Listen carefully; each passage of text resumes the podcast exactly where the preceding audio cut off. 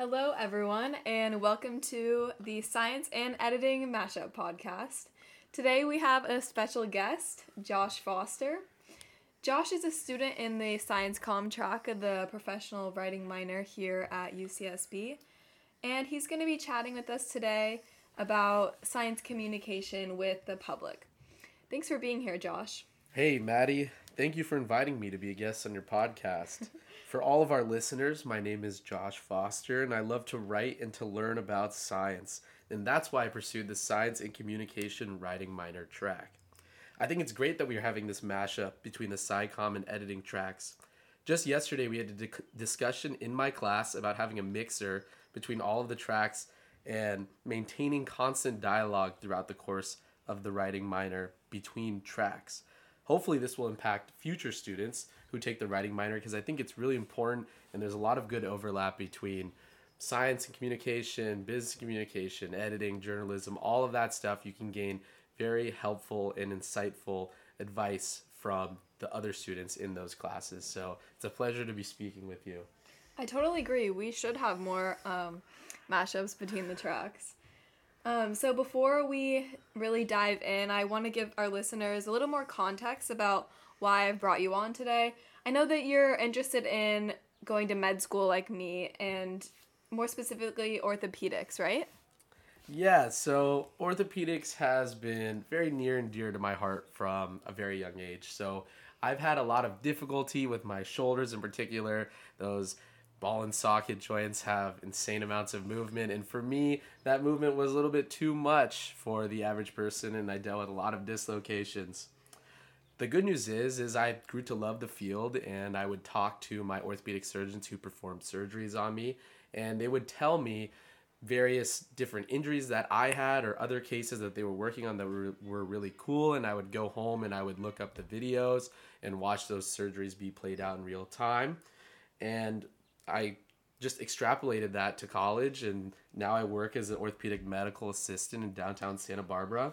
And I hope to use my experience as a patient to help me be the best doctor that I can be and one of the best ways to be a good doctor is to effectively communicate. And that's why I pursued the science and communication writing minor track. Awesome, Josh. Thanks for that. And I know Josh has told me personally about his time as a uh, orthopedic MA, and he's really passionate about it, genuinely. So that's really cool to see, especially for someone that wants to go into the field. And so now I just want to give our audience a little glimpse of, you know, what writing looks like from another perspective, from Josh's perspective. And as our listeners know, I talk about applying to med school in my portfolio. I include some of these essays, um, you know, like my personal statement, things like that. And also, some of my blog posts talk about the differences in writing for professionals in the field versus writing for a public audience who may not be as familiar with professionals uh, than professionals would be. And this is something I really want to get into further with you. Can you give us a little more insight on that? What have you learned in the science com track? It's great that you bring this topic up. Science communication is heavily predicated on understanding your audience. It is a concept that is drilled that has been drilled into me and my classmates since I think the first time that we stepped into our writing minor class, or in our case, our writing minor field. Our professor had us going on the field, and it was really awesome. We can see that ramifications of improper science communication have a huge toll on society. I think one big example that everybody talks about, and I know it's probably overplayed, but it's still really relevant, is COVID. I know that a decent portion of our population had no idea what a vaccine does, and you can see how this has affected our society to this day. Definitely. Delivering science in particular requires an innate understanding of your audience because you have such a wide range of experts and lay audience people. And for those of you who might not know, a lay audience is just someone who is very casual or not not expert at all in, in what you are talking about. The SciComm track has fostered a deeper relationship in my style of writing between the content I put out versus the audience that is that it is intended for. And I think finding that balance is one of the most hardest things, but also most crucial things to do as a writer. Because, like I said, if you're not delivering your material effectively to the right audience, then you're not accomplishing your goal as a writer, which is to effectively communicate in whatever medium that you are communicating in. And I think, you know, my two professors, Doug Bradley and uh, Dr. Bradley and Dr. Stansel, have done a great job in realizing and helping me realize how important this balance is. Awesome. Thank you for that. That was great insight. Um, I also want to share a couple of things that I've learned in my editing courses and more specifically specifically about writing in plain language. Um, some things that we've learned are the benefits of using shorter sentences, keeping subjects and verbs close together so the reader uh, can follow along with the sentence, and writing in an active voice instead of a passive one. And for any listeners who aren't familiar with the difference between active versus passive voice, um, just a quick example would be a passive voice would be, you know, the house was painted by her. An active voice would be she painted the house. So this also goes along with keeping the subjects of sentences as characters, as people um, that we can see and imagine doing things, and that helps the audience stay engaged. And as editors, that's definitely something we look for and fix as well. Um, could you talk about any exercises you've done in your classes that have helped you understand how to use plain language? Yeah, and I think plain language is one of those things that you get better with the more repetition that you have with plain language. And I think that this is where my two professors, Dr. Bradley and Dr. Stansel, uh, really excelled. They provided our class with numerous literary, literary and educational examples of how to use plain language to your advantage as a writer. One example that comes to my mind of an exercise was that we analyzed different excerpts of writing to the same audience and voted as a class on which one sounded better, which one sounded more smooth in my mind. And I think that's a really good way of potentially editing a piece of paper and a piece of literature is by talking about it, by speaking what is written, because you can really pick up on some hindrances that you might not have thought when you just looked at it on the sheet of paper. So I remember that we didn't so much determine that it was active versus passive writing versus the ones that we liked versus didn't like. It was more of the flow of the conversation. For a lay audience, or, you know, like I said, an audience that has no special or expert knowledge, it is important to keep the flow of similar concepts together and not break up concurrent ideas. For instance, don't jump around. If you're talking, in my case, if I'm talking about a surgery on like an Achilles tendon, uh, and I'm talking about the foot in depth, I'm not gonna all of a sudden jump to you know the spine or, or something you know right. i know that's a very uh, very kind of niche example but i'm not gonna i'm gonna stick with the foot and then move on to a different topic in orthopedics later. That makes sense. I mean you want to flesh out all of your ideas before you move on to the next thing. Correct and yeah it's just and then another thing that kind of gets mixed up is when people say you know writing for a lay audience they're not experts you, you you don't really want to dumb down your what you're trying to say per se. You just want to explain it in a way that your audience is going to hear, right? Because some maybe they can benefit from hearing the complete explanation. You just have to figure out a different way to deliver that information. And I think one of the ways that Dr. Bradley really helped our class in figuring out how to, how to deliver the information in a better way was to really learn about metaphors and analogies and different words that you can substitute for a, a jargon heavy sentence. For example, I remember I equated breaking a bone to snapping bands of pasta, right? Where your bone does have some give, it's a little bit elastic, but if you bend it or if you twist it too hard or too mm-hmm. far, it's going to snap and break. Right. And so while I'm not dumbing down the concept of a fracture per se. I'm just explaining it in a different way that helps my audience understand uh, better. And I think that is what plain language is in essence. Awesome. That was really good insight. Thank you for that. Um, I also just want to bring up another wonderful podcast I found. Uh, it's called Write Medicine, uh, and the host is Dr. Alexandra Howson. And she talks a lot about plain language in one of her episodes as well. And it's a fitting title. It's called Plain Language Patient Education. If there are any listeners out there who are interested in hearing more about this topic. And some of the main points I got from her um, podcast was that, you know, when talking to those in your field, it's totally okay to use jargon and medical terms, as Josh was saying earlier.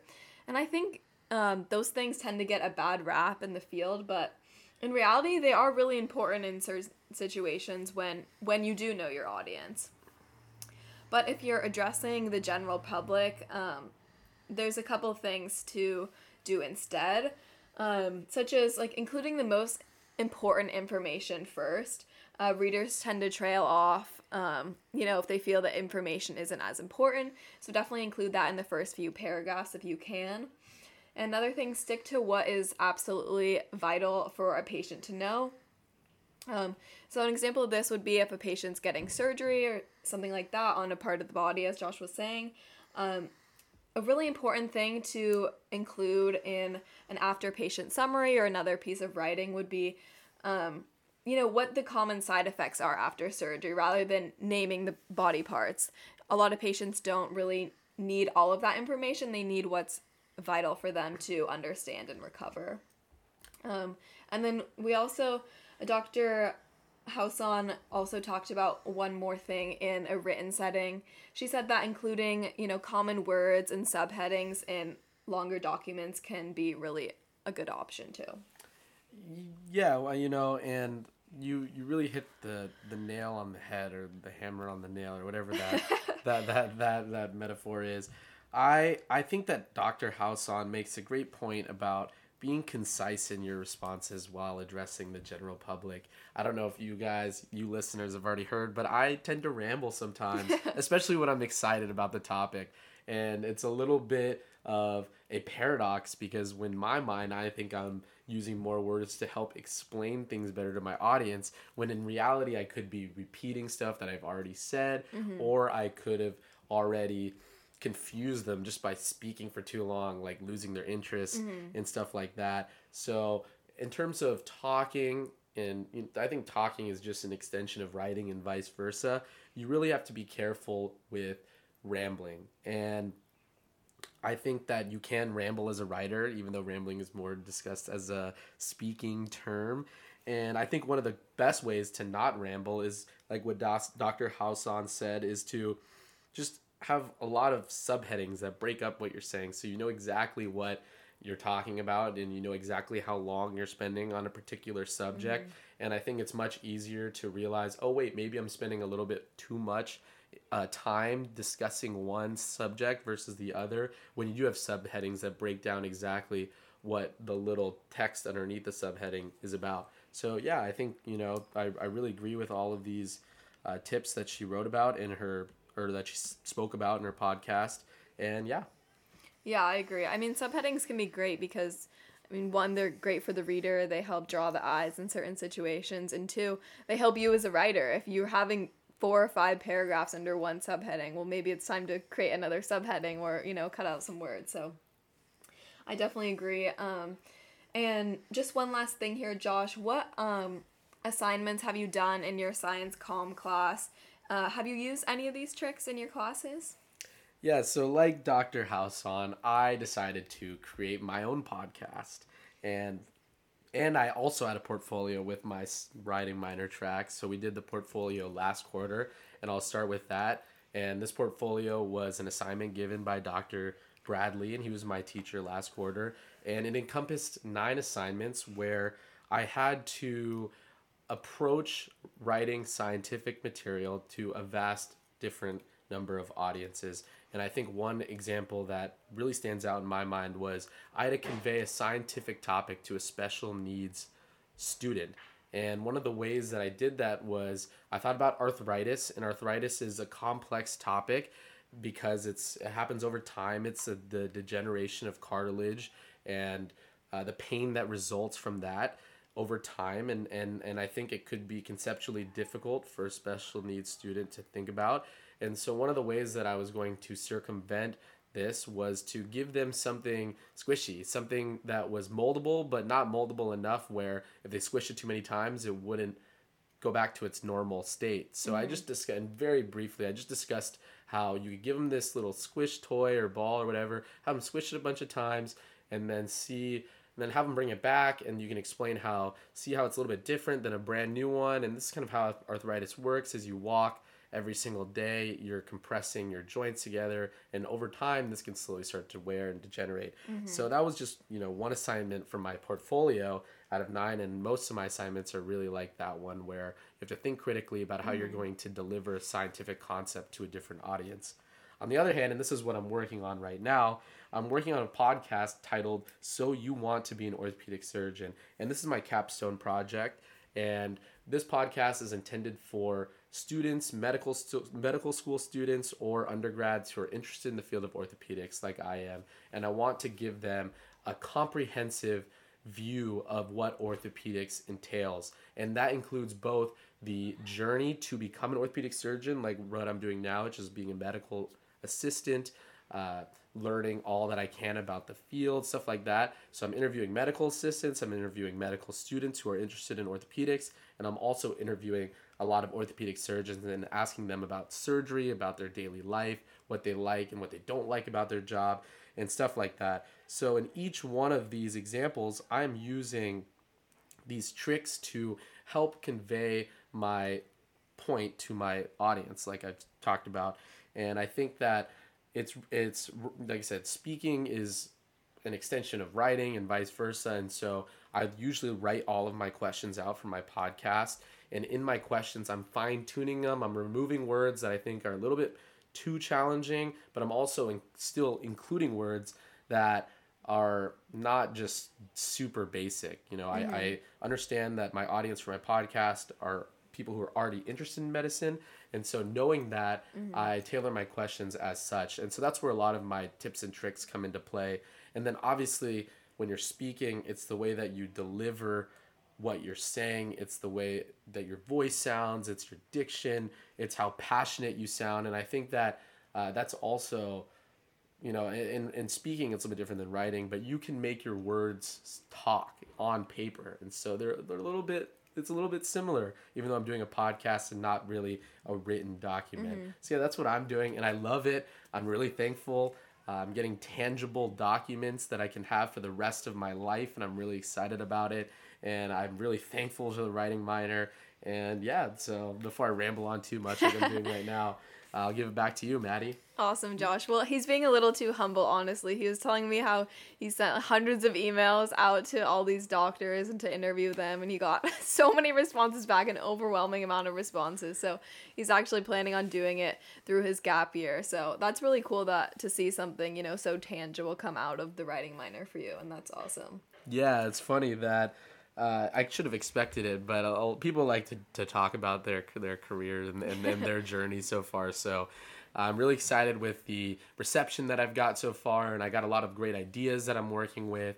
And my next step is to just continue along and get better in my podcast, get better as a host, get better with editing, get better with everything that uh, construes making a podcast. So that's my next step, if per, so to say, so to speak. Awesome. Well, I can't wait to give it a listen. And um, before we wrap up here, I just want to say I hope this has been a helpful podcast for our listeners. Um, you know, I really wanted to create sort of a mashup between the editing and science comm tracks and what we can take from both of those areas because it doesn't seem like it, but there actually is a lot of overlap between those two tracks and I think we've done exactly that here. So thanks for so much for being here with us, Josh, and tell the audience where they can find you. Yeah, so my podcast is on Spotify, it's on Apple Music, and it's titled So You Want to Be an Orthopedic Surgeon. And I also have made an Instagram and I'm working on it. It's called The Ortho Podcast, all lowercase, normal spelling and I just want to personally thank you, Maddie, for having me on. I think we had a great discussion today, and I'm so excited for these mashups, and I hope that there can be more excite- assignments like this in the future for people in our tracks. I definitely agree. Thanks so much again. Thanks, Maddie.